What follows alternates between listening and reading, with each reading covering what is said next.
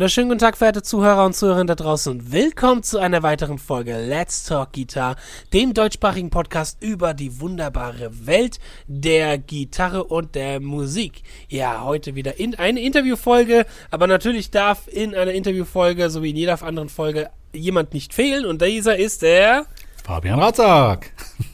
Genau. Hi Justin, grüß dich. Ohne den würde das hier nicht laufen. Und dann haben wir heute zu Gast einen Herrn namens Wolfgang Kehle. Wolfgang Kehle ist vielleicht den meisten Leuten geläufig oder auch nicht, aber jeder hat bestimmt schon mal Noten oder eine Transkription von ihm in der Hand gehabt. Er ist nämlich der Typ, der alles transkribiert für die Gitarre und Bass. Dort quasi der äh, Man of Chief ist und sich um alles kümmert. Und wir wollen heute ein wenig mit ihm über unter anderem seinen Werdegang äh, reden, aber auch so ein bisschen über das Thema Transkription, vielleicht eventuell Tipps von ihm rausholen und warum das auch so wichtig ist, sowas zu üben und zu trainieren. Grüße dich, Wolfgang. Grüß euch. Schön, dass ich Hallo. dabei sein darf. Freut mich total. Das Wir freuen uns freut auch. sehr. Sehr schön. So, ja, Wolfgang, dann fangen wir doch mal ganz knapp bei dir an. Erzähl uns doch mal erstmal so von deinem musikalischen Werdegang, woher du kommst, wie das so angefangen hat und leg einfach los. Jo, das ist eine längere Geschichte. Ich bin ja auch schon ein bisschen älter. Ich bin jetzt 61 und bin 1959 geboren. Und bei mir ging das los, also meine Eltern hatten äh, keine Affinität zur Popmusik. Bei uns gab es keine Beatles daheim oder Stones oder sowas. Aber ich bin so mit neun regelmäßig in eine Eisdiele gegangen in Langenargen. Das ist das, der Ort, in, äh, an dem ich aufgewachsen bin. Und da war eine Jukebox. Und da habe ich Songs gehört und das erste, was mich angefixt hat, war dann ein Song von den Kings. Das war Lola. Das hat mir total gefallen. Ich war dann regelmäßig Gast in der Eisdiele wegen dem guten Eis und habe da eigentlich Musik gehört und da ist mein Interesse an Popmusik geweckt worden. Dann habe ich mir irgendwann die erste Single gekauft. Das war auch von den Kings. Das war Ape Man. Und dann habe ich irgendwann mit elf einen Kassettenrekorder gekriegt und habe dann äh, mit dem Mikrofon damals noch irgendwie am Radio von meinem Vater die Songs aus der äh, SWF 3 Hitparade aufgenommen und ähm, war dann eigentlich ziemlich angefixt mit Musik, habe äh, vorher Flötenunterricht gehabt äh, an der Schule und dann Klavier. Äh, habe mich aber fürs Klavier bald nicht mehr so interessiert, weil der Lehrer auch irgendwie schräg war. Und ähm, dann hat ein Freund von mir, da war ich so 14, glaube ich, hat der zum äh, zur Konfirmation eine E-Gitarre gekriegt. Das war so eine rote Epiphone und dann so ein kleiner Verstärker dabei. Und der war Blues-Fan. Und äh, als ich das gesehen habe und als ich gehört habe, wie das tut, so eine E-Gitarre über einen Verstärker, war ich total angefixt. Und da musste ich ziemlich äh, schnell eine Gitarre haben und am Anfang hatte ich so eine, so eine billige Wandergitarre mit Pickup und irgendwann äh, kam dann die erste Gitarre von mir, die erste richtige E-Gitarre, das war eine Framus Strat-Kopie dann ziemlich schnell äh, auch ein cooler Verstärker. Es war ein alter Fender Bandmaster, ein blonder, den ich leider nicht mehr mhm. habe.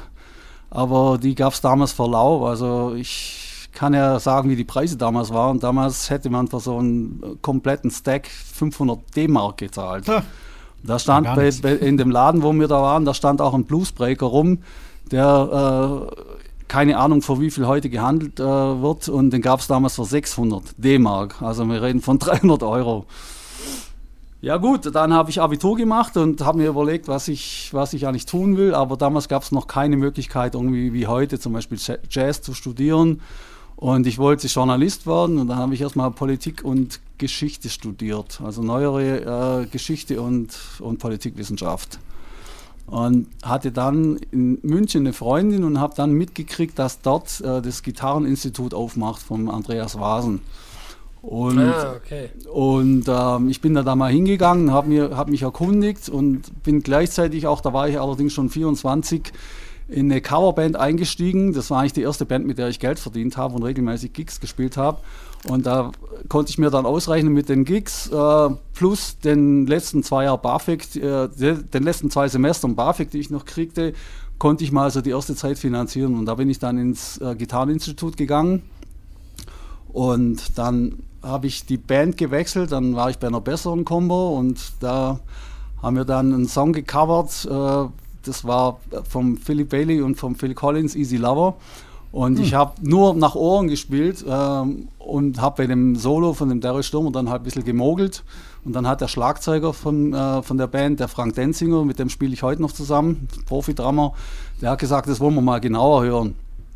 Und äh, dann äh, habe ich mich hingesetzt und habe tatsächlich ein Notenblatt genommen und habe angefangen, den ganzen Song zu transkribieren. Ah, so fing es an. Ja, so fing das an. Sehr und, interessant. Äh, und ähm, das hat natürlich ewig lang gedauert, aber ich hatte ein bisschen vorausgezogen, weil ich ja äh, übers Klavier noch ein bisschen äh, wusste, äh, was Noten sind.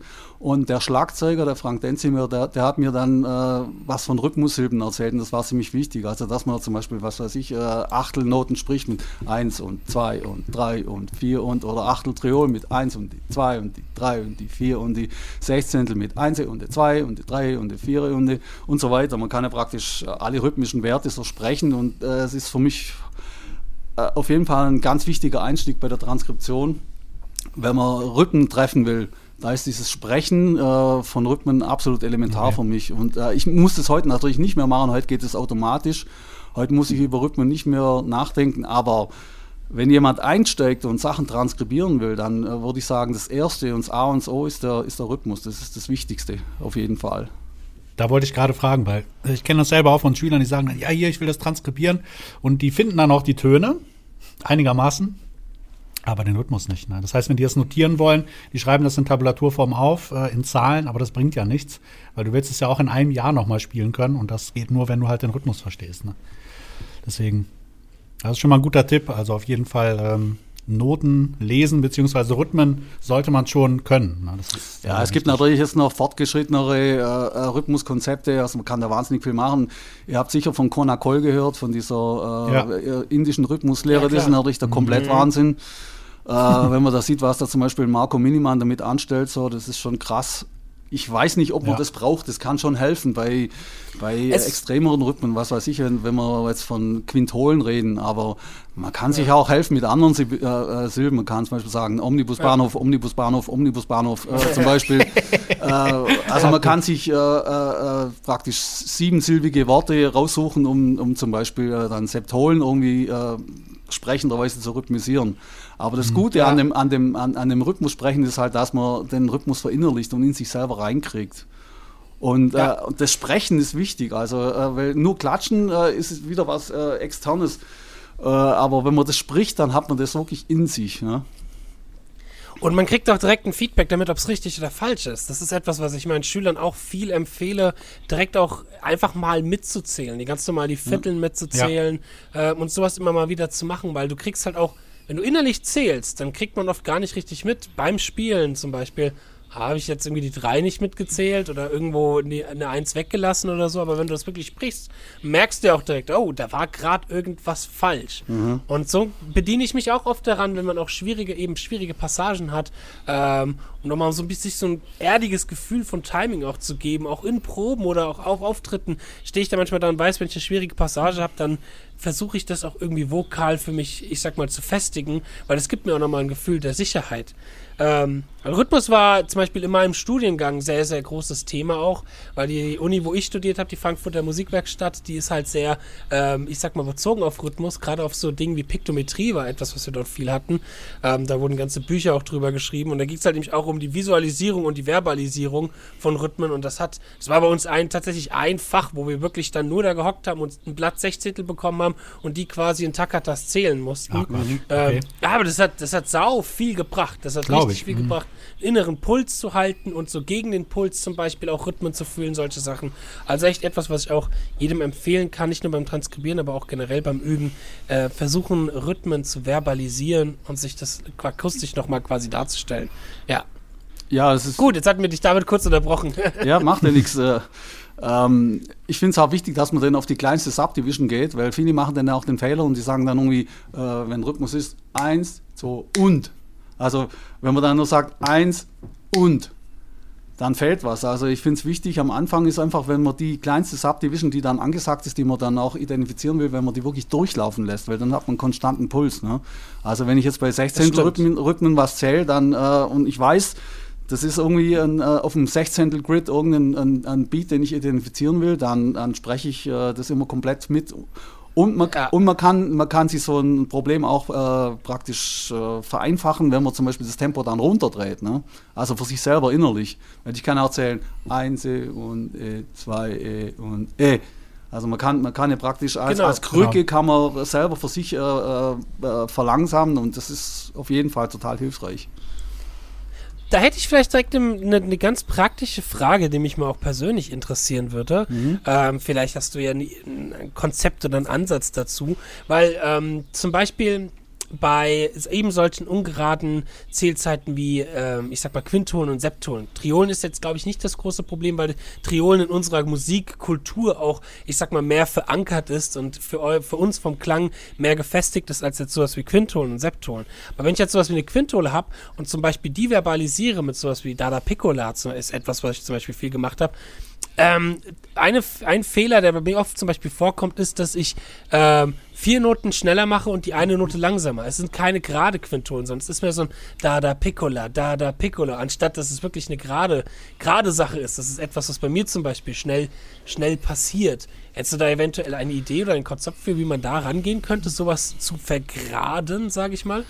Also ich glaube, dass viele äh, so ein Fünfer-Raster aufteilen nochmal. Äh, also dass man zum Beispiel eine Dreier- und eine Zweiergruppe macht. Das habe ich jetzt beim, ähm, beim Jerry Bergonzi gesehen. Der macht ja auch viel solche Geschichten, also praktisch äh, Phrasen in Fünfergruppen. Und der sagt dann zum Beispiel äh, 1, 2, 3, 1, 2, 1, 2, 3, 1, 2, 1, 2, 3, 1, 2. Ah, okay. Das ist zum Beispiel eine Möglichkeit. Oder äh, bei, bei einer 7 dann zum Beispiel, dass man sagt äh, äh, 1, 2, 1, 2, 1, 2, 3, 1, 2, 1, 2, 1, 2, 3, 1, 2, 1, Ja, der Klassiker. Ja, genau, der Klassiker, ja. Ja, und das ja. kann man eigentlich für, äh, also das funktioniert natürlich für, äh, jetzt äh, zum Beispiel im, im Achtelbereich genauso, wie wenn man jetzt irgendwie auf, auf so feine Subdivisions geht. Aber ich behaupte auch irgendwie so wirklich total perfekt, äh, was weiß ich, Novimolen oder Septolen äh, äh, auf dem Grid spielen, das ist wirklich sauschwer. Und da, äh, Ist auch die Frage, wiefern hört man das dann auch? Und inwiefern Gerade es gewollt unser- ist vom Künstler. Ne? Da gerade gerade auch in, in unser Ohr, wie gesagt, da muss man auch manchmal differenzieren, aus welchem Kulturbereich man ja kommt. Ich sag wie gesagt, aus einem indischen Kulturbereich sind solche Rhythmen ja deutlich mehr seit Kindheit auf Alter irgendwie bekannt, weil das ist ja, Chronicle ist ja etwas, was die, was die Kinder schon lernen. Ähm, für uns sind ja Quintolen immer noch was sehr, sehr Fremdes, sage ich mal, in unserer äh, Kultur. Sind ja teilweise für manche Leute Triolen ja noch was, was ganz Fremdes und was ganz äh, Ekelhaftes. So. Der Swing. Ja, aber es gibt schon, Ja. es gibt schon Leute, die da wahnsinnig gut sind. Ja, zum Beispiel, Auf äh, alle Fälle, zum Beispiel der klar. Matteo Mancuso, da habe ich ja eine Transkription gemacht äh, von seiner Version von Fred. Und da hat der Fabi mir geholfen, auch mit dem Video. Äh, da bin ich heute noch Ach, dankbar und äh, habe ich auch dann jetzt mittlerweile über 15.000 Klicks. Und da Cool. kann man ja praktisch das Solo von ihm anhören und im Hintergrund läuft das Finale. Mhm. Und obwohl der mit Fingern spielt, wo man vermuten könnte, äh, der hat vielleicht nicht die letzte Perfektion wie beim Pickspielen, ist der dermaßen was von drauf. Und wenn du dem seine Quintholen oder Septolen oder äh, wenn du dem seine Subdivisions anhörst, das stimmt alles. Krass. Das stimmt wirklich äh, auf, aufs Grid. Also man merkt wenn man das mit dem, äh, das ist ja auf, auf ähm, also das Playback ist ein Computer-Playback, das heißt, es ist total auf Klick und bei ihm stimmt wirklich alles. Also der Typ ist absolut unfassbar. Geil. Das, das bringt mich direkt zu einer nächsten Sache, die mich mal interessieren würde, gerade im Thema Transkription, weil es gibt ja die Spieler, sag ich mal, die wirklich bewusst Quintolen, ähm, ich sag mal, ja, bewusst benutzen, bewusst das geübt haben. Und dann gibt es Spieler wie, ich sag mal, ähm, bekannt ist für mich zum Beispiel irgendwie Malmsteen, ähm, dessen Linien eher, ich sag mal, eine versuchte Sechzehntel-Triole ist, aber so ein bisschen zu langsam gespielt, dass sie in Trans Transkriptionen auch oft als Quintole dargestellt wird. Und da ist mal meine Frage so, wie gehst du da vor? Findest du es wichtiger, klarzumachen, okay, die Linie ist, die Phrase, diese Sequenz ist eigentlich als eindeutige Sechserphrase gemeint, die ist halt nur nicht wirklich so in, schnell gespielt, wie es, wie sie eigentlich hätte sein sollen für eine Sextole? Oder gehst du auch hin und sagst, Genauigkeit ist wichtiger und notierst dann sowas lieber als Quintole?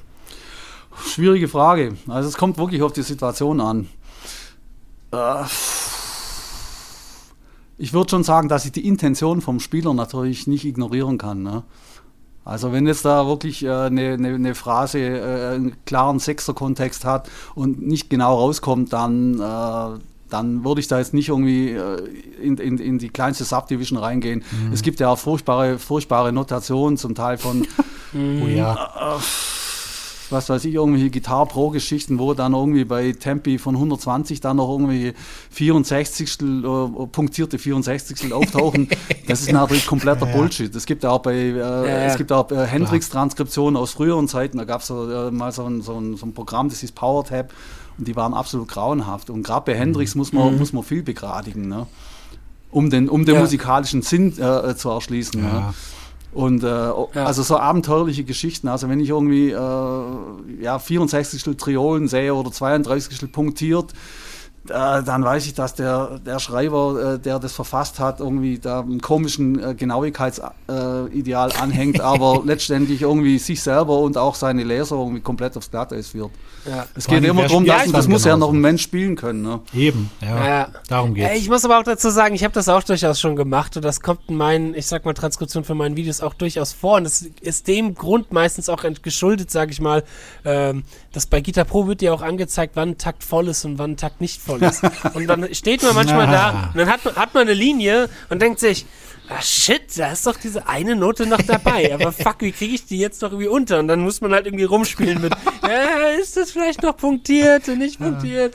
Also ist, ich bin da auch nicht ganz unschuldig bei, muss ich dazu geben. Ich habe das auch schon durchaus ja. ab und an mal gemacht. Also ja. ich benutze kein äh, Guitar Pro. Also ich mache mhm. Finale und äh, bei Finale muss man halt wirklich das eingeben, was man meint. Ne? Äh, und da muss man auch mhm. dann schon klare rhythmische Hypothesen haben, bevor man da was aufschreibt, weil ansonsten gibt es ein totales Chaos. Das und, stimmt, ähm, das stimmt. Und es kommt da immer drauf an, wenn man transkribiert, aber oft, oft sind äh, auch bei komplexeren Sachen, was weiß ich, wenn, wenn man Scott Henderson anhört oder, oder jetzt auch Alan Holdsworth, die wissen schon mhm. genau, was sie tun. Ja. Wobei ja, bei, ja, bei Holzwars gibt es ja auch noch die interessante Geschichte, da erzählt ja der Gary Husband, der Schlagzeuger zum Beispiel, erzählt über dem seine rhythmische Auffassung, dass der äh, sich keine Gedanken macht, äh, dass da jetzt, äh, wenn der Rhythmus sich irgendwie dreht, dass da eine äh, rhythmische Modulation auftaucht oder sowas, sondern für den ist es dann einfach eine neue Eins. Also der hat dann irgendwie ein, ein, eigentlich ein super simplifiziertes äh, äh, rhythmisches Denken eigentlich gehabt für sich und äh, konnte mhm. es aber trotzdem alles spielen und war tight. Also man muss nicht immer, immer einen super intellektuellen Ansatz fahren, sondern mhm. ähm, oft kann man mit einfacheren Mitteln äh, rhythmische Komple ja. Komplexität äh, erstens begreifen, zweitens fühlen und, und auch spielen. Klar. Ja, das stimmt, das stimmt. Okay, Darf kommen wir nochmal zurück zum. Ja, ja eine, eine kurze Frage. Nee, Was ist denn zum ja, Beispiel, wenn du, ähm, ich sag mal, es gibt ja immer so Unterschiede wovor man dann, sage ich mal, wenn man nicht so erfahren ist, Angst hat, das zu transkribieren, wäre zum Beispiel, ich glaube, ich hätte jetzt nicht so viel Angst, also vom, nicht, dass ich spielen könnte, aber vom Transkribieren, wenn ich jetzt zum Beispiel John Petrucci transkribiere, oder wenn ich jetzt irgendwas von Hendrix oder Steve Ray Vaughan, weil es halt sehr frei und manchmal auch so ein bisschen Robato gespielt ist, zu transkribieren. Wie, wie siehst du das? Hast, oder ist dir das vollkommen egal mittlerweile? Ja, das ist total, es kommt auf den Spieler an, ne? Okay, okay. Also zum Beispiel äh, Stevie Ray ist super sauber, ne? Der spielt absolut okay. tight. Also der bei Hendrix ist das Problem manchmal, äh, dass die Rhythmusgruppe von ihm, also da, da begebe ich mich jetzt auf Glatteis, vielleicht kriege ich auch einen Shitstorm. Also mir, mir hat die erste Rhythmusgruppe von ihm, die Experience, nicht so toll gefallen, wenn ich ganz ehrlich bin. Mhm. Also äh, es ist ja auch so, dass. Du, wir haben schon hier schlimmere Tabus gebrochen, ja, kann man ruhig okay. ganz ehrlich sein. So ja. wie wir mal Van Halen zerrissen haben. Oh ja. ja, ähm, das wird mir jetzt nicht einfallen. Also, Van Halen ist schon äh, ganz toller und einzigartiger Musiker, der war es, muss man ja sagen. Ja. Ja, bei Hendrix. Äh ja, aber das heißt auch zerrissen. Wir haben einmal, also das war auch nur Spaß gemacht. Ja, ja. Also wir haben natürlich großen Respekt. Man muss es immer wieder erklären. Ja. Wir haben großen Respekt vor Van Halen, aber wir haben da mal, ja, was zu gesagt. Ja. Okay, machen wir weiter. Ignorieren wir das. ja, also ich denke, es kommt immer auf den Spieler an. Ja, also bei, bei, bei Hendrix muss man schon mal begradigen und ähm, ja, ich habe ein paar Sachen äh, äh, geschrieben, irgendwie äh, für Gitarre und Bass, irgendwie zum Beispiel auch Little Wing oder sowas. Und mhm. da habe ich eigentlich immer eine klaren äh, und ähm, nicht zu komplizierten rhythmischen Schreibweise den Vorzug gegeben. Also auch wenn der jetzt den äh, einen, einen Ton nicht, nicht hundertprozentig äh, nagelt, dann, dann mache ich nicht irgendwie, wenn, wenn jetzt die Note zu früh kommt, also kurz vor der Eins, dann mache ich da nicht noch irgendwie ein, ein, ein Triolenfass auf, sondern da schreibe ich dann halt irgendwie, äh, schreibe ich den Grad, so wie er gemeint ist. Mm, und das okay. ist eigentlich, äh, ja, es ergibt sich eigentlich aus dem musikalischen Sinn. Also wenn man, wenn man auf den musikalischen Sinn vielleicht mehr achtet als auf die letzte metrische Genauigkeit, äh, kommt man oft weiter. Es gibt auch ein witziges, äh, witziges Beispiel irgendwie. Es gab mal äh, von, bei Warner Brothers äh, kam das, glaube ich, gab es eine, eine, Transkription von, äh, von ähm, Black Dog von Led Zeppelin. Mhm. Und es geht irgendwie, hey, hey, Mama, say the way you move, go make you burning, make you groove. Das sind Formate. Und äh, da sind die Japaner dann rangegangen, ich glaube, das war eine japanische Transkripteure und haben dann versucht, das auszuzählen. Ja? Also die haben dann versucht, den Beat weiterzuziehen mit dem Ergebnis, dass da jede Menge äh, sieben Achteltakte drin waren und dass dann die eigentlich ganz einfache Botschaft von Bonzo, äh, von einem Drummer, der eigentlich nur äh, zwei und vier auf das Snare spielt, dass das dann total verschoben war. Und das ist so ein Beispiel, wie man, wie, man, wie man einen Fehler machen kann. Und ähm, die Japaner hätten da auch drauf achten müssen, weil wenn man ganz genau hinhört, dann äh, dann, dann hört man von äh, Bonham den Sidestick. Hey, hey, Mama, mhm. make you move, go, make you pounding, make you groove. Und dann da, du, du, da, da, da. Den hört man kaum, das ist nur auf dem Sidestick, das ist äh, ein Signal für die ganze Band und, und äh, mhm. er gibt praktisch die äh, vier und müsste sein, ja genau, er markiert praktisch den Beat und dann sind äh, auf, auf der Eins ist die Band dann wieder da. Hm, okay, okay. Ja, ja das ist, ist ich würde sagen, so ein bisschen immer das Problem mit ähm, Dingen zu genau und dann noch zu verkopft aufzuschreiben und so ein bisschen die Ohren vorwegzulassen, weil wenn man auch ganz normal einfach oft hinhört mhm. dann und das, ich sag mal, den musikalischen Kontext versteht, dann erübrigt sich solche Fragen oder solche extremen Genauigkeiten ganz von alleine, sage ich mal. Und das ist ja, ich weiß nicht, ob vielleicht die, die die Transkription gemacht haben, zum Beispiel eher aus der Klassik, sage ich mal, kommen, wo ja äh, ne, so eine Notation ja wirklich teilweise ganz schön extrem sein kann und extrem genau sein kann, weil ja auch damals die Möglichkeit noch nicht gab des Aufnehmens, zum Beispiel, ähm, wo man einfach etwas auch hören könnte und dann verstehen könnte. Ähm, ich glaube, dass da zum Beispiel eher in der Tradition das liegt, das etwas ein bisschen zu übernotieren, als einfach mal zu sagen, jo Leute, hört doch einfach mal hin, dann versteht ihr schon, wie ich das meine. nee, ich glaube, das waren schon tapfere Rock'n'Roller, die haben sich da halt verhoben. Und das Witzige war, ich war da mal auf der Messe und es war genau Hello Leonard war das, der, der Verlag und die hatten einen riesen Stand an der Messe und da habe ich ein bisschen geguckt irgendwie, weil ich gucke normalerweise solche Transkriptionsbücher nicht an. Also ich habe da, ich mache das selber, aber da habe ich mal geschaut und dann habe ich diese japanische Version gefunden und dann eine korrekte und dann bin ich dann zu dem äh, Menschen, der, der praktisch die Kontakte gemacht hat, der, der den äh, Verlag vertreten hat, zu dem ich dann hin und haben die beide, haben, habe ihm die beiden Bücher gezeigt und habe ihn dann gefragt, ja, was stimmt denn jetzt? Und er sagt, ja, das weiß er auch nicht. Und habe ich, hab ich ihm dann gesagt, ja, also ich glaube, ich weiß schon, was da korrekt ist und was nicht. Ne? Aber ja. wie gesagt, das, Über, das Übertreiben ist hm. Schwierig, aber in der heutigen Musik spielt der, äh, der Grid immer eine größere Rolle, also gerade bei modernen Rockproduktionen, äh, äh ja. jetzt Tesseract oder äh, Intervals, mhm. Äh, die Jungs spielen ja alle auf Klick. Ja, ja, klar, und da, da gibt es diese Probleme Welt, ne? nicht mehr, weil die sind, die mhm. sind dann so ja. hypergenau, also da muss man nicht mehr überlegen, irgendwie war das zu früh oder zu spät, sondern gerade dieser Aaron Marshall, den habe ja. ich jetzt äh, vor kurzem interviewt, eine Stunde lang und ähm, Ach cool, geil.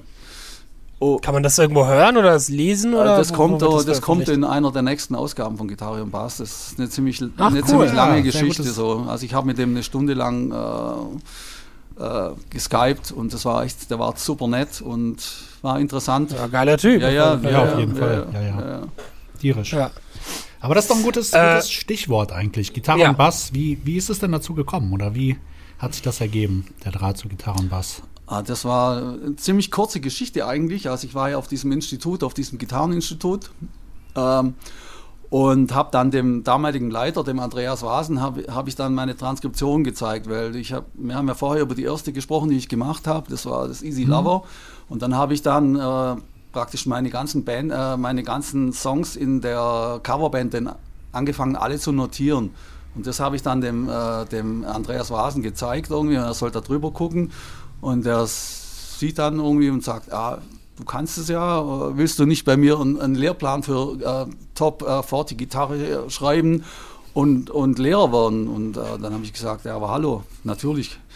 Und, äh, und irgendwann später kam er dann noch äh, und, und äh, der ist damals von, vom Fachblatt gewechselt zu Gitarre und Bass. Das war 1986. Und irgendwann hat er dann mich gefragt, ob ich denn nicht äh, für, ein, für ein neues Magazin Transkriptionen schreiben will. Habe ich auch gesagt, klar. Und dann kam dann tatsächlich die erste Transkription, das war Steve Lukather auf einer Earth, hm. Fire Scheibe, Back on the Road, ein ziemlich spektakuläres Solo. Und das war mein erster Beitrag. Cool. Damals übrigens noch cool. ohne Tabulatur. Das war eigentlich wirklich nur die, hm. die blanken Noten geschrieben. Ne? Also ich habe auch für mich selber, äh, für, mein, äh, für mich selber natürlich nie Tabulatur geschrieben, sondern immer, immer Noten. Also die hm. Tab kam dann später. Ne? Und das, das würde mich mal auf eine weitere Frage, das würde mich mal auf unsere weitere Frage nämlich direkt eingehen. Ich meine, ich habe schon länger nicht mehr diese Diskussion mitbekommen, aber ich meine, die steht bestimmt hier und da auch immer mal wieder im Raum, Tabs gegen Noten. Wir hatten auch schon mal in der Folge, ja. glaube ich, darüber auch mhm. gesprochen. Ähm, wie ist denn da so deine Meinung zu? Wie ist da deine Ansicht? Weil du, du kommst ja mehr aus dem Notenbereich, sage ich mal.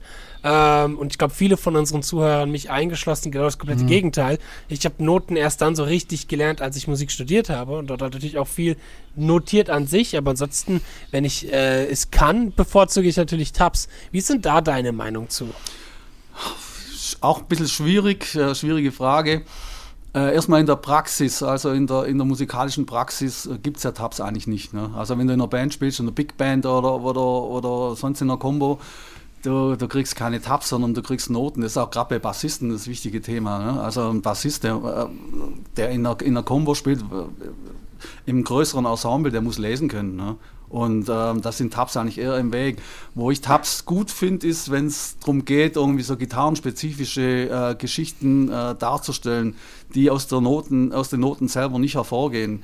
Ganz einfaches Beispiel, du äh, kombinierst zum Beispiel Leerseiten mit, äh, mit gegriffenen Seiten. Spielst zum mhm. Beispiel, was weiß ich, das hohe E äh, als Leerseite und dann im Wechsel äh, gegriffen am fünften Bund von der H-Seite. Mhm. Ja, und das geht aus der Notation nicht, nicht hervor und dann äh, das wird natürlich ganz haarig dann bei Open Tunings. Weil ja, da kann irgendwann dann, äh, äh, dann kann irgendwann dann gar niemand mehr lesen, da muss man dann eigentlich auf Tabs äh, äh, zurückgreifen. Und äh, klar, unsere Leser, die wollen zu, ich würde mal sagen, zu 95 Prozent mindestens wollen die Tabs. Mhm. Klar. Aber es ja, ist, ist ja auch, wie gesagt, für den, für den, für den Konsens, für den, oder ich sag mal, für den normalen äh, Gitarristen da draußen ja auch immer gerade für Einsteiger, ich sag mal, der einfachere Weg, in sowas reinzukommen und sich in sowas ja. reinzulesen.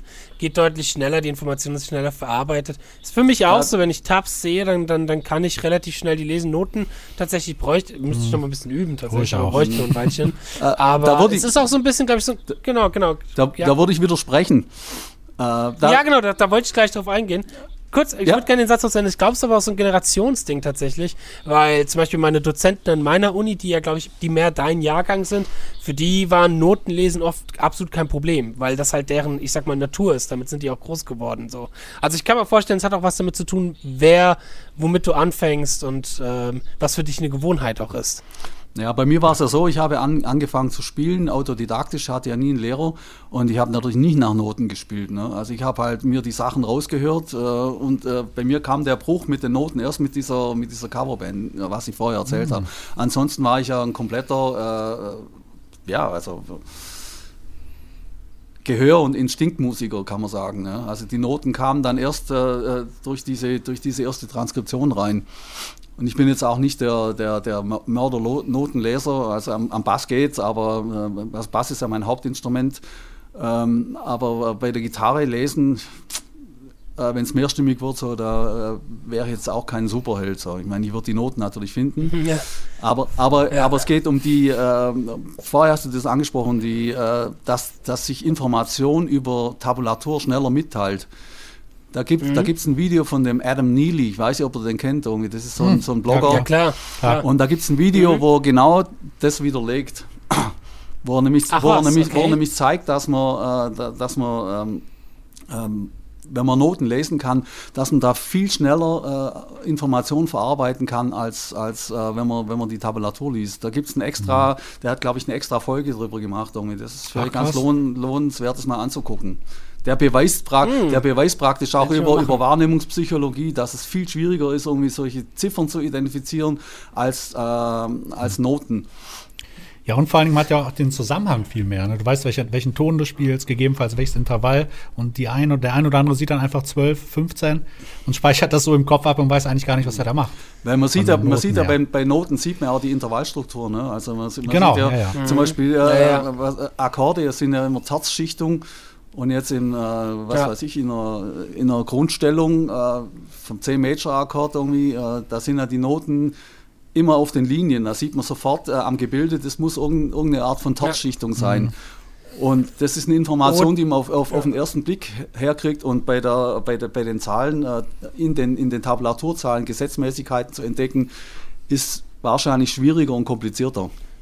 Das stimmt. Du hast den, mhm. du hast die visuelle Einfachkeit halber, dass du einfach die Formen quasi visuell bilden kannst, äh, woran du gewisse Segmenten, Segmente direkt erkennen kannst. Wie zum Beispiel das, wenn äh, ich habe das damals so trainiert, als es bei mir um Noten auch ging, dass wenn du einen Lauf hast zum Beispiel, und du siehst, das ist der Startpunkt, das ist der Zielton, der Lauf geht einfach nur von unten nach oben, dann kannst du das anhand von dem visuellen direkt mhm. erkennen, das ist der Lauf. Oder man kann Sequenzen deutlich einfacher und deutlich schneller erkennen. Das stimmt. Ich glaube, letzten Endes das, das, äh, das Prozess, also der Prozessor im Kopf, der erkennen muss, okay, ein Symbol erkennen muss und wissen muss, was das musikalisch bedeutet, ist bei Noten auf alle Fälle, denke ich, schneller. Ja, ja, das ist klar. Mhm. Anstatt halt nur, anstatt zu sehen, okay, der Bund, die Seite, das muss man umkriegen und so weiter und so fort. Ich glaube, es hat aber was damit zu tun, wie oft man was trainiert. Also wenn jemand, glaube ich, viel Not, viel Tabulatur spielt mhm. und trainiert, wird es wahrscheinlich in dem Moment immer noch schneller sein, als wenn er jetzt hingeht, Noten zu lernen, wo er erstmal ablesen muss, natürlich. Ich glaube, es hat auch noch was damit zu tun, wie oft man was trainiert und gespielt hat. Aber auf alle Fälle danke für die Empfehlung. Das werden wir uns auf alle Fälle ja. mal anhören. Gegebenenfalls eine Folge nochmal dagegen ja, machen, äh, was jetzt äh, besser oder schlechter ist. ist nicht unspannend. Gut. Wie ist es denn? Äh, du bist ja meistens bekannt für Gitarre und Bass macht ja auch Sinn in dem Magazin Gitarre und Bass.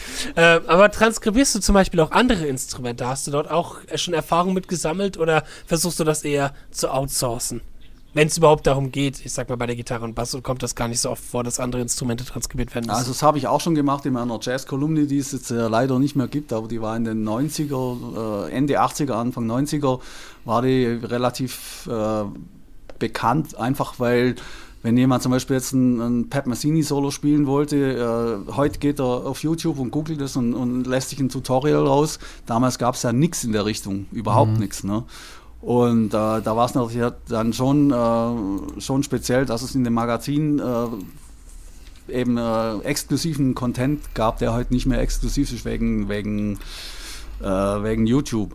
Aber in dieser Jazz-Kolumne habe ich zum Beispiel dann auch äh, äh, Bläser-Soli transkribiert. Ähm, ich habe mal ein Solo von, von Clifford Brown, das ist ein ganz legendärer Bebop-Trompeter, der bei Art Blakey gespielt hat und äh, mit 27 schon gestorben ist. Und der spielt über so einen Charlie Parker-Standard, spielt der spielt er ein wahnsinniges Solo. Confirmation ist heißt das Stück. Und ich habe das Trompetensolo äh, geschrieben und dann praktisch für Gitarre übertragen. Hm, okay, sehr cool. Oder dann zum Beispiel auch äh, der, der Pianist äh, Bill Evans, den ich sehr verehre. Das ist ein un unglaublich, ja. äh, unglaublich toller Musiker, sehr einflussreich, äh, ein sagenhafter Melodiker und Improvisateur. Der hat so eine spektakuläre Version von Autumn Leaves gespielt und die habe ich auch mal geschrieben. Wobei es da ein bisschen, ein bisschen derbe wird, weil, weil der dann zum Teil bei ja, bei Tempo 220 ist es, glaube ich, ist schon ziemlich ab und da spielt er dann noch irgendwie Sechzehntelfiguren. Und das ist jetzt äh, für Bassisten äh, ziemlich out of reach, macht, glaube ich, keiner und auch für Gitarristen ist es eine harte Prüfung. Mhm. Aber, aber äh, das mel melodische Re äh, Reservoir war natürlich riesig, irgendwie, was sich da raus ergeben hat. Dann, ich interessiere mich auch sehr für Schlagzeug, äh, habe also auch viel Schlagzeugprogramm äh, gemacht und ich könnte jetzt zum Beispiel auch wahrscheinlich sogar einen, einen Colaiuta Phil transkribieren. Ich würde zur Not vielleicht sogar die, die Handsätze hören. Einfach, aus der, einfach aus der Affinität raus. Und mein Horizont ist auf, auf, auf, gar keinen Fall auf Gitarre beschränkt, sondern ich höre immer ähm, eigentlich äh, alles, was an Musik interessant ist. Und die Sachen, die mir so gefallen, jetzt, so die ich höre, das sind eigentlich, äh, muss ich zugeben, relativ wenig Gitarrensachen. Ne? Also, ja, also ich höre zum Beispiel Noah, diese, diese neu, äh, relativ neue Band so, die machen tolle Sachen. Äh, Ähm, viel, viel Nicht-Gitarristenmusik auch. Also ich, ich liebe Pianisten, äh, Bläser sind natürlich interessant. Also gerade von Saxophonisten man wahnsinnig viel über Improvisation Ich wollte gerade sagen, lernen, ja. kann da so Oh, viel ja, ja, übertragen dann auch, ne, von anderen Instrumenten. Oh, das ja. ist halt das Schöne. Ne? Gott. Und das Geile ist, du hast halt einen ganz anderen Ansatz. Wenn du jetzt, sage ich mal, ein Saxophon transkribierst, gibt es da bestimmte Sachen, die du auf der Gitarre, wie kriegst du diesen Sound so hin? Ne? Und das sind halt so die interessanten Sachen. Anstatt Mhm. genau zu wissen, ja, okay, ich mache jetzt ein Bending hier und dann klingt das so, das ist ein Pre-Band, das ist dies. Mhm. Aber wie imitierst du diese äh, Geräusche, sage ich mal ganz vorsichtig? Ja. Und das kann dir, glaube ich, eine ganze Menge bringen. Ne? Also für alle Zuhörer lohnt sich definitiv. Ich sag's Auf immer, immer andere Also- Instrumente auch. Ne? Immer. Gerade gerade für die, die sich für Jazz interessieren, Ja. das Charlie Parker Omnibook ist ja etwas, was ich sehr empfehlen kann. Das habe ich auch mal versucht, rauf und runter irgendwie zu lesen, zumindest mal. Allein das Mitlesen hat schon viel gebracht irgendwie. Aber auch da natürlich ein bisschen was zu lernen. Oder genau, einfach sich andere Instrumente angucken. Ich, ab derzeit bin ich dabei, so ein, so ein äh, Flötenetüde aus der Klassik mir auf Gitarre drauf zu schaffen. Und dort, ich sag mal, die Artikulation und ich sag mal, das, was aus der Flöte von der Natürlichkeit, vom Atmen herkommt, das auf Gitarre zu übertragen, das ist eine schöne Herausforderung für, für die Finger, weil es echt nochmal komplett andere Ansätze sind. Das ist sehr, sehr toll, ja. Also kann man echt jedem empfehlen. Ja, der be- bestes Beispiel, Alan Holdsworth, der wollte eigentlich gar keine Gitarre spielen, Ja, ja. der wollte, Weil der der Saxophonist wollte, der wollte ein Tenorsaxophon, der wollte Coltrane spielen Ja. und äh, es hat halt im Haushalt nur für eine Gitarre gereicht, in Anführungszeichen. Ja. Und dann hat er sich halt überlegt, ja, wie bringe ich das Ding zum Fließen? Und er hatte eigentlich an der Gitarre den perkussiven Charakter gehasst. Ne? Also, dass, äh, Ja. dass, eine, da- dass eine, eine Gitarre erstmal ein prinzipiell ein, ein fast staccato-mäßiges äh, äh, Signal gibt mit einem Peak und dann, der, dass der Ton dann sofort äh, absäuft. Und er hat ja dann mit allen möglichen äh, technischen und equipmentmäßigen äh, Methoden versucht, genau das, äh, der Gitarre genau das auszutreiben und die Ja. Lines zum Fließen zu bringen. Und das hat ihn einzigartig und, gemacht. Und, ja, und dieser Sound ist halt echt genial. Ich Ja. liebe Holdsworth in diesen Sound. Das ist, ach, das ist äh, einfach wunderschön. Bringt mich zum Weinen. Okay. Das ist eine andere Welt, definitiv. Ja, das ist äh, der Cool. Paralleluniversum, würde ich sagen. Ne? Ja, ja, ja. Ja. Ich habe den übrigens irgendwie Ende 70er Jahre kennengelernt. Da war dann noch gar kein ähm, äh, Bandleader selber, sondern äh, ich bin über so Progressive Rock Geschichten damals über, über Genesis, da habe ich gewusst, dass der Bill Bruford dort Schlagzeug gespielt hat live und da habe ich mir dann äh, Bill Bruford Scheiben gekauft und, äh, und habe da dann den Alan Holdsworth entdeckt. Ne? Also diese Wahnsinnsscheibe kennt ihr vielleicht, die heißt One of a Kind mit Jeff Berlin am Bass. Das ist ein unfassbares Gerät. Also die, die Platte ist wirklich der absolute Hammer. Und ähm, von dort aus habe ich dann die Brufahrt-Sachen mit Holzhaus gekauft und äh, habe dann Tony Williams Lifetime natürlich und äh, dann Gong zum Beispiel. Das ist so eine, äh, so Ja. eine äh, Band, äh, die viel auf Perkussion basiert, also mit Schlagzeug und Vibraphon. Da hat er auch mitgespielt. Da gibt es eine tolle Scheibe, die heißt Gasseuse. Ist der Hammer. Und da merkt man auch, das, die, das war 1976 und da war der eigentlich schon genauso gut wie, wie am Schluss. Also ja. Ja, ja, Echt, das ist Der war seiner Zeit auch krass. viel zu weit voraus Ja. schon. Also, viel zu weit. ja. Es geht gar nicht. das ist auch wirklich Ähm. schwer rauszuschreiben. Also äh, Oh ja. normalerweise. Ich, warte, vielleicht, vielleicht kannst du es sehen. Ich habe hier rein zufällig nämlich gerade, das entdecke ich gerade so ein kleines Büchlein aus der Uni-Zeit noch, wo ich viel transkribiert habe. Und ich habe auch mal ein Holdsworth-Solo da drin. Und das ist auch voller Quintolen, Septolen, Sextolen. Das sieht einfach nur merkwürdig aus. Äh, ja, das ist, weil den zu transkribieren, das hat wirklich viel gebracht. Es war ein kleines Solo nur, ein kurzes Solo von einer von seinen ersten Scheiben, von der IOU. Und das war halt einfach, ach, der Hammer. Der Hammer Holdsworth, ich hab's geliebt. Ah, wo ist es? Egal. Fabian, stell dir mal eine weitere Frage.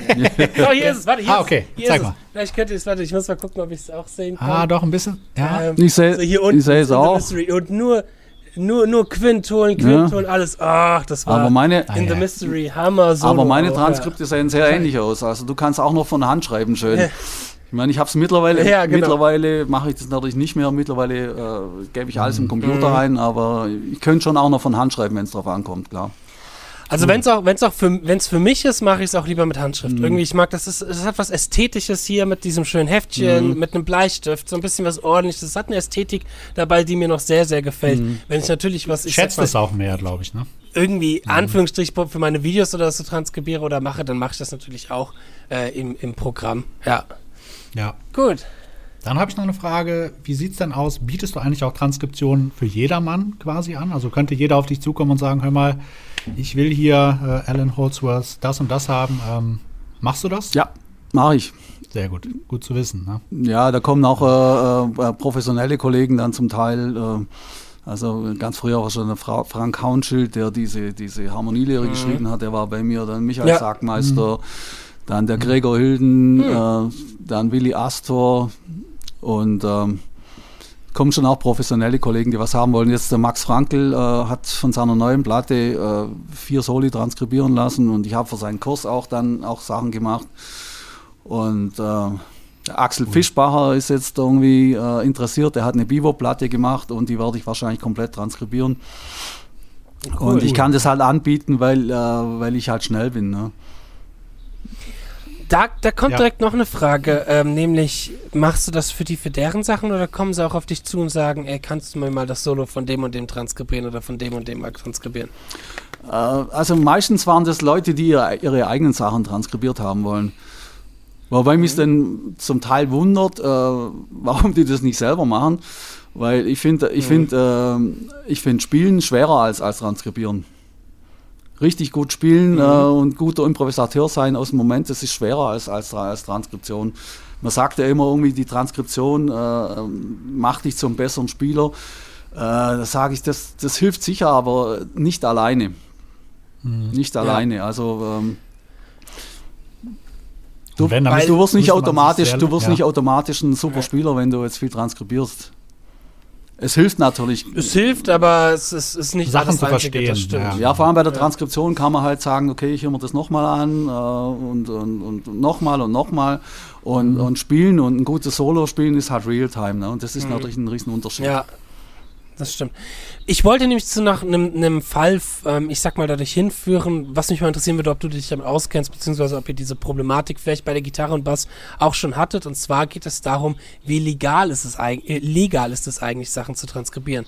Ich hatte nämlich mal den Fall, dass ich Anfang letzten Jahres für einen Künstler, oder ich sag mal, von einem Künstler habe ich eine Lesson über ein Solo von ihm gemacht und halt meine Transkription von dieser Lesson online gestellt, dass die Leute die runterladen konnten. Und er hat mich dann persönlich angeschrieben und hat dann auch wirklich schon so gedacht, ah, tu die diese Transkription runter, ansonsten komme ich im Anwalt und das wird böse, böse, böse, weil er verkauft nämlich seine Transkription.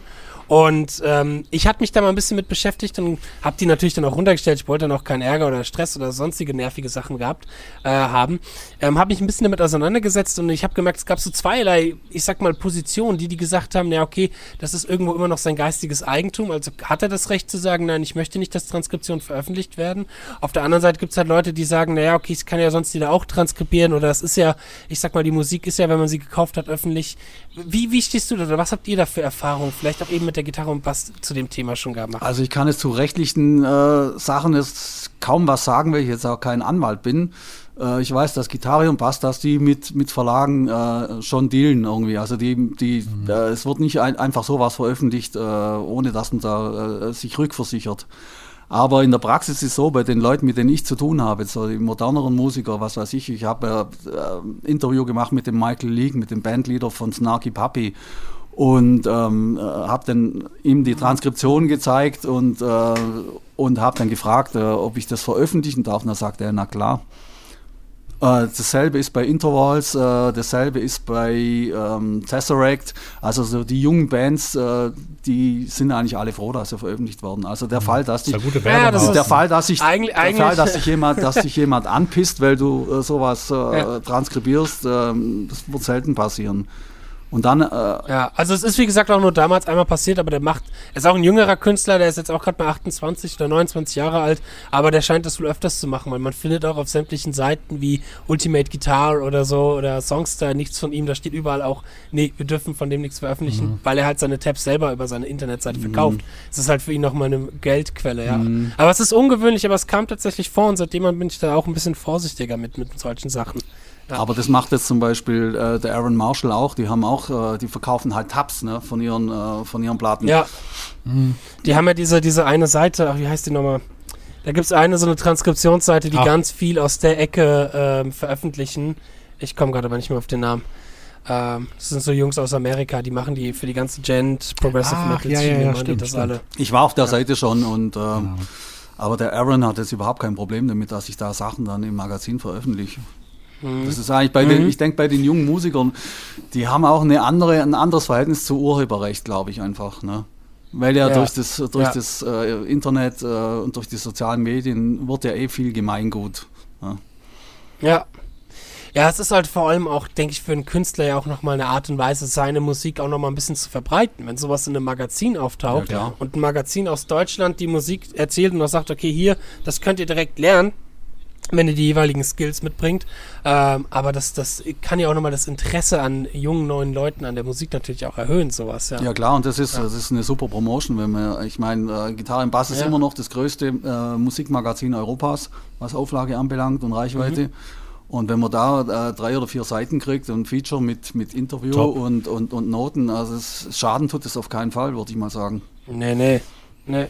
Ich meine, ich bin so selber auf viel Musik gestoßen, dass ich einfach viel, ich sag mal an, bei mir halt eben Guitar Pro Files, weil ich bin eine Guitar Pro Generation, auf dem Rechner irgendwie bekommen habe und dann viel durchgestöbert habe und dadurch auf ganz viel Musik gestoßen bin. Vor Spotify-Zeiten, das war so Ja, ja, ja. 2003 rum.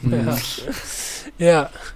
Was würdest du denn sagen, was ist, war denn für dich so, vielleicht gibt es ja sowas, das schwierigste Stück, was du bis jetzt her transkribieren musstest? Gab es so eins, wo du wirklich gedacht hast, boah, ich rauf mir seit Wochen die Haare aus, alles ganz furchtbar und schlimm? Und wenn ja, warum war das so schwierig für dich? Also ich habe äh, mal alles rausgekriegt, also ich habe nie vor irgendwas ka- kapituliert.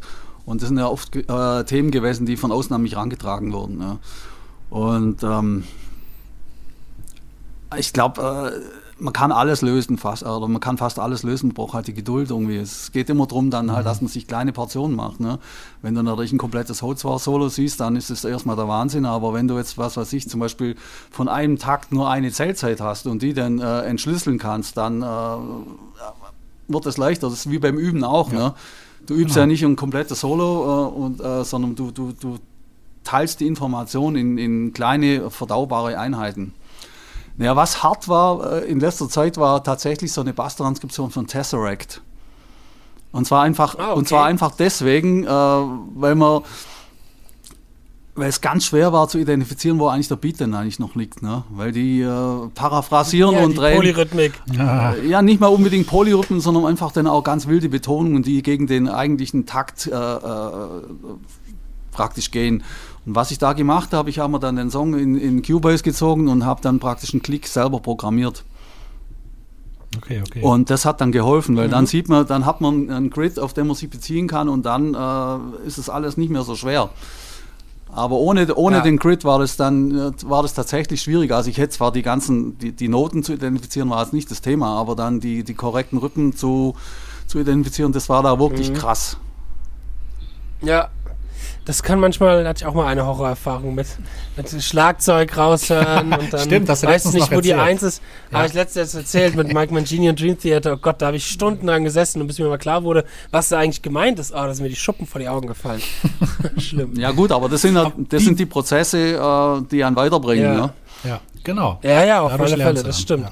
Und man fühlt sich dann auch so ein bisschen wie so ein Rätselknacker, wie so ein Sherlock Holmes, wenn man dann sowas gecheckt hat und sowas geknackt hat. Das ist so ein bisschen, glaube ich, wie so ein ganz schweres Kreuzworträtsel oder äh, lösen oder wie so ein ganz schweres Rätsel gelöst haben. Da wird man sich schon ein bisschen schlauer mit, wenn man das Ja, das ist meine Erfahrung der letzten 35 Jahre. Ja, klar. Wobei, wie gesagt, also äh, Routine ist da viel. Also wenn jemand anfängt irgendwie mit Transkription, dann denkt er sich um Gottes Willen. Also wenn das immer so läuft, dann lasse ich das bleiben. Aber das sollte sich Man nicht, sollte auch nicht, ja, man soll sich nicht entmutigen lassen, sondern einfach darauf vertrauen, dass, äh, dass man in dem Prozess, genau wie beim Üben auch, dass man im Prozess einfach besser wird mit der Zeit. Ne? Überhaupt keine Ja. Ja, Frage. auf alle Fälle.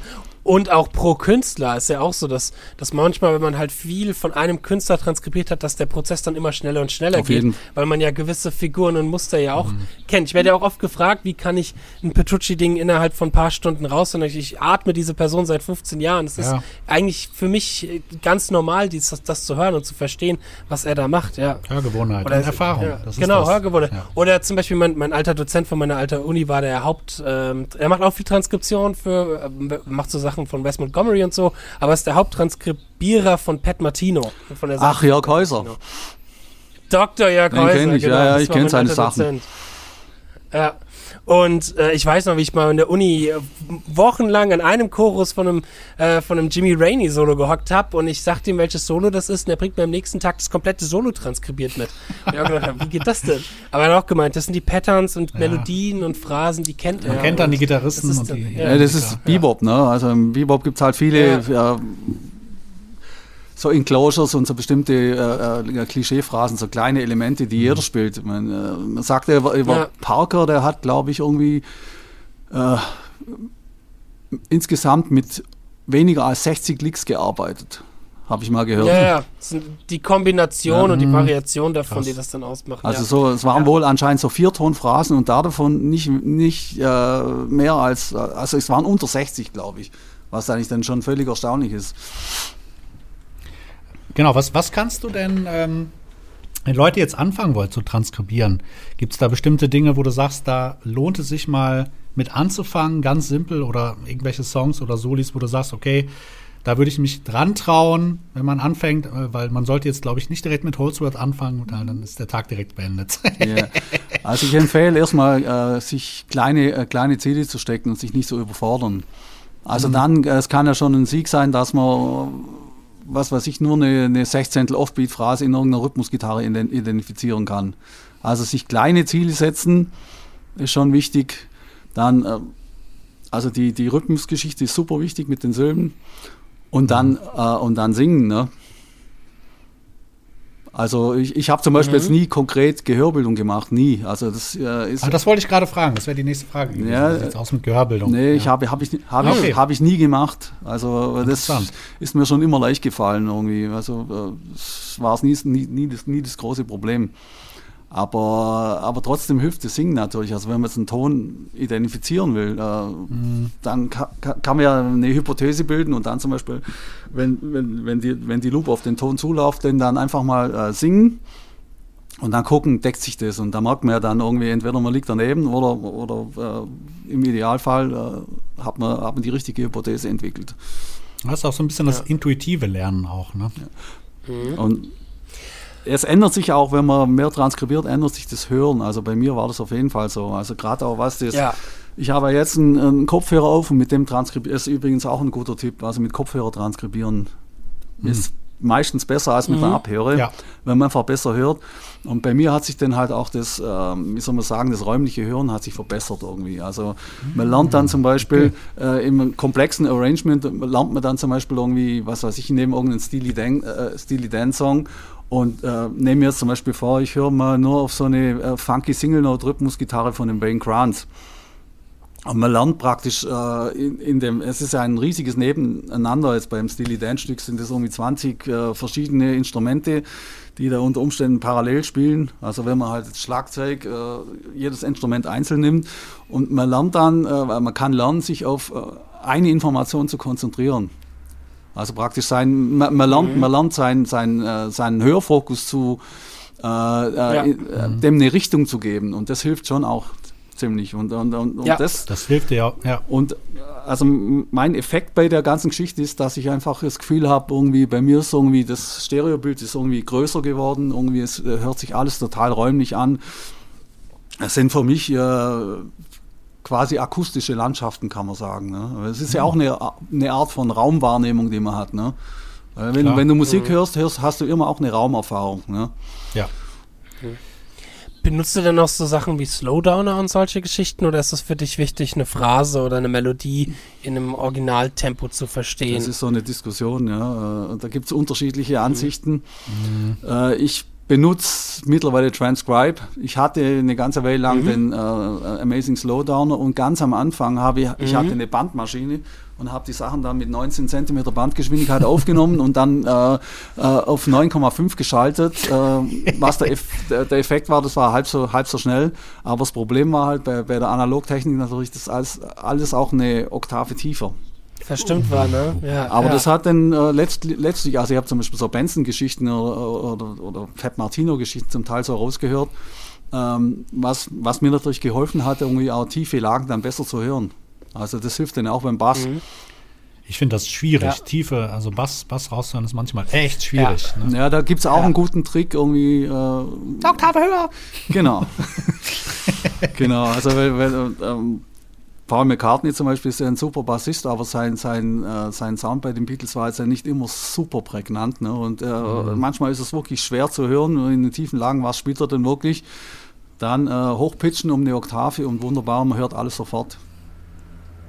Das mhm. hilft schon. Also ich, cool, das ist echt ein guter Also ich, ja. ich finde, es ist legitim, aber es, es geht immer darum, was will man eigentlich erreichen. Ne? Also bei mir geht es natürlich auch darum, ich will schnell sein. Ne?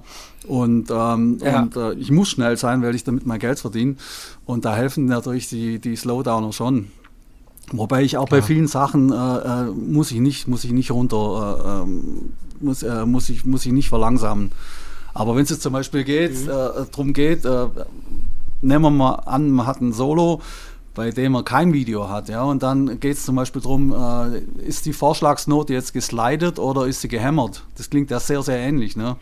Mhm. Und jetzt, wenn man mhm. wirklich langsam macht, äh, kann es dann sein, dass man dann tatsächlich das Rutsch, die Rutschgeschichte hört. Also wenn man zum Beispiel jetzt vom mhm. D zum, zum E slidet, dann äh, macht er bei der, bei der äh, Slide-Bewegung, äh, geht es ja vom, vom D über, äh, übers Dis dann hoch zum E. Und, und genau. diese Rutschbewegung hört man. Und dann kann man dann, äh, dann kann man dann klar sagen, das war, das war ein Slide. Und für solche, äh, ja. also ich bin ja ein Detailfetischist, also äh, bin ja auch ein bisschen bekannt dafür, ja, dass, ich, super, dass, ne? ich, dass ich wahnsinnig genau arbeite. Und da hilft es natürlich schon, äh, weil da ist das Langsammachen quasi wie eine Lupe. Das ist so, wie du hast ein Foto mhm. zum Beispiel mit, was weiß ich, 13 mal 17 oder sowas. Da siehst schon einiges, aber wenn du das Ganze auf Postergröße hochvergrößert, dann siehst du mehr Details. Ne? Und, das, äh, und, ja, und, ja, das und das ist quasi, äh, das Langsammachen ist sowas wie eine akustische Lupe. Mhm. Das ist ein guter ja, Tipp. Das ist sehr gut, ja, auf jeden Fall. Und ich weiß zum Beispiel cool. auch beim äh, der, der Wes Montgomery, der hat ja alles übers Hören gelernt und ähm, von dem gibt es ein Zitat, der hat gesagt, er hat sich mal ähm, das Solo von Coltrane angehört, äh, von über Giant Steps äh, in der halben Geschwindigkeit.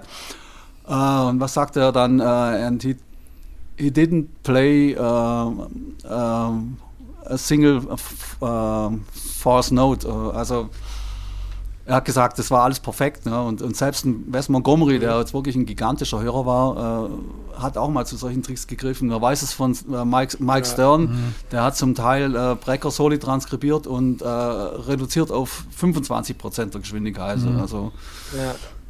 Ja, da kann man halt ja. mehr ins Detail gehen. Kon kon sagst, konnte man halt damals machen, eine Bandmaschine äh, mit drei Geschwindigkeiten, mit 19 aufnehmen und dann mit 4,75 abspielen. Dann ist es zwei Oktaven tiefer, aber halt nur noch, äh, nur noch ein Viertel vom Originaltempo. Mhm. Ah, das ist gut. Es gibt aber auch Situationen, die sind mir über den Weg gelaufen, wo du so ein bisschen, das Große und Ganze wird aber ja. manchmal verschleiert, wenn mhm. man sich zu sehr auf eine Sache fokussiert. Ja. Ich habe das manchmal, gerade bei alten Jazzaufnahmen, wenn ich alte Jazzaufnahmen, pardon, damals zu Studienzeiten irgendwelche Soli rausgehört habe und wo die Aufnahme noch, die Qualität einfach noch nicht gut genug ist, und dann zum Beispiel eine Note zusammen mit einem Becken vom Schlagzeug oder mit einer Snare vom Schlagzeug hängt und man diese eine Note einfach nicht hört, weil das andere das total übertont, dann macht so, hat es so manchmal Sinn gemacht, aus dieser Loop, aus diesem Zoom wieder rauszugehen und versuchen, das große Ganze ja. zu betrachten. Und dann anhand der Logik der Phrase wurden ja. dann auch wieder so manche Dinge klar. Auf jeden Fall. Also den großen Bogen ja. hören äh, ist immer wichtig und das sollte man nie aus, den, ähm, aus dem Ohr verlieren. Ne? Ja, mhm. das stimmt. Cool, sehr, sehr schön. schön. Ja. Ich hätte noch eine letzte Frage zum Ende, weil die eine Stunde ist gleich rum. Wir haben ja immer so einen Stundentakt. Okay. Und zwar, gerade für unsere Zuhörer da draußen auch, gibt es Soli, wo du jetzt sagen würdest, ich sag mal jetzt explizit aus dem, ich sag mal Rockbereich, weil das unsere meisten Zuhörer kommen wahrscheinlich eher aus dem Rockbereich. Gibt es Soli, wo du sagen würdest, wer mal mit Transkription anfangen möchte im Rockbereich, das Solo ist dafür sehr, sehr gut, weil das zum Beispiel klar ist oder einfach zu verstehen und jetzt nicht zu schnell. Hast du da gewisse, ich sag mal, pädagogische Beispiele, womit man sowas anfangen kann? Oder was würdest du da noch raten an Material? Tue ich mir schwer. Also jetzt so, äh, weil ich, ich hatte die Auswahl nie. Also für mich war das ja nie ein Kriterium, äh, äh ich suche was Einfaches, sondern äh, bei mir ging es halt von Anfang an gleich äh, hart zur Sache. Aber äh, ja, melodische Gitarristen, äh, die vielleicht nicht so schnell spielen, was weiß ich, vielleicht ein Peter Frampton oder so, wäre eine Möglichkeit. Mhm. Äh, sowas wie Bibi aus dem Bluesbereich oder so. So ein BB King. Ja, wobei, Solche wobei da kann es auch ganz schön hart zur Sache gehen. Ne? Wenn man von dem einen Slow Blues nimmt, dann, äh, dann, Oh, äh, dann, ja, dann, ja, weiß man, dann weiß man, wie komplex, äh, wie komplex Rhythmik sein kann. Mhm. Besonders wenn du es notieren willst. Ja. Ah, da, Gut, ansonsten würdest du meinen, einfach rausgehen und hören, hören, hören, was einem gefällt. Ich glaube, das ist auch mal ein wichtiger Punkt auch noch dazu, dass man vielleicht mit den Dingen anfängt, die einem gefällt. Gefällt, gefallen. Gefallen? Oh Gott, ich mein Deutsch. ähm, weil ich glaube, wenn du was raushören musst, worauf du eigentlich gar keine Lust hast, so als, ich sag mal, ne? Amateur, das, das, das, das motiviert dich ja nicht wirklich, ja. Vielleicht macht das so. Nee, auf jeden Fall. Also das ist ja die, äh, das ist der Motivator Nummer eins, würde ich sagen. Ne? Also äh, Ja. wenn ich mich für ein Stück Musik interessiere, das kann ja auch, muss ja kein ganzes Solo sein, das kann ja irgendwie nur eine Phrase sein oder so. Also man muss ja nicht irgendwie einen, sich Mhm. ja, einen riesen, sich einen riesen ja. Text mit. Es kann ja sein, dass, dass man irgendwo einen Lick hört und, und sich denkt, ah, das ist geil, das möchte ich wissen, wie das geht. Äh, dann kann man sich darauf konzentrieren. Aber der, der, das eigene Interesse und die eigenen Vorlieben das, äh, sind ganz wichtig. Das ist eigentlich der Grund. Eine, wichtig, eine, Oh ja. eine, eine ganz wichtige Frage habe ich noch. Wenn du gerade nicht an die Anfang, Anfänge erinnerst. Ich habe zum Beispiel die Erfahrung gemacht, wenn man dann eine längere Zeit transkribiert, so eine halbe Stunde, dass irgendwann die Ohren dann einfach mal ausschalten und man hört alles, nur nicht das, was da ist. Hast du da auch irgendeinen Tipp, dass man mal sagt, okay, äh, Stunde und dann machst du mal eine Pause und dann gehst du wieder dahin zurück? Oder ist das bei dir, dass die Ohren die ganze Zeit frisch sind mittlerweile? Also ich bin da schon, äh, ich habe da schon eine harte Kuttel, würde ich mal sagen. Weil bei mir gibt es ja dann öfter mal irgendwie wirklich lange Sessions äh, oder äh, was weiß ich, äh, zu Zeiten, wo Gitarre und Bass äh, vom Umfang her schon richtig heavy war und dann kam noch jemand mit dem Buch, das musste ich dann parallel machen, dann hatte ich noch Notensatz-Aufträge. Da ging es dann natürlich schon darum, dass man äh, ein- einfach ein Pensum schafft und ähm, also ich glaube, ich glaube, das vielleicht, äh, vielleicht hilft, dass man sich selber nicht so unter Druck setzt irgendwie. Dass man das Ganze eher spielerisch angeht und dass man nicht sagt, ich muss jetzt irgendwie was rauskriegen, sondern Ja, wie, wie so ein Computerspiel. Da müssen wir auch nochmal drüber reden. ne? Da haben wir doch auch eine Idee. Wir, ja. da haben wir auch noch eine Idee. Ja, Super. gut. Cool, vielen Super, Dank. ja, sehr schön, Wolfgang, dass du hier mit dabei warst in unserer war Sendung. mir ein Vergnügen. Sehr, sehr interessantes Thema der Transkription. Viel gelernt auch heute wieder. Äh, hoffentlich unsere Zuhörer haben auch viel gelernt. Genau, dir ganz vielen herzlichen Dank. Dann natürlich geht wie immer unser Dank raus auch an äh, all unsere Patreon-Supporter und Patreon-Fans da draußen. Und natürlich auch generell an den lieben Zuhörer, der auch unsere Folgen sonst so einmal in der Woche immer beliebäugelt und begutachtet. Einen ganz herzlichen Dank zum Zuhören. Ja, super. Ich würde sagen, Super. das war's für heute. Das war's. Und wünsche euch noch eine angenehme Zeit und auf Wiederhören. Auf Wiedersehen. Tschüss. Hören. Tschüss. you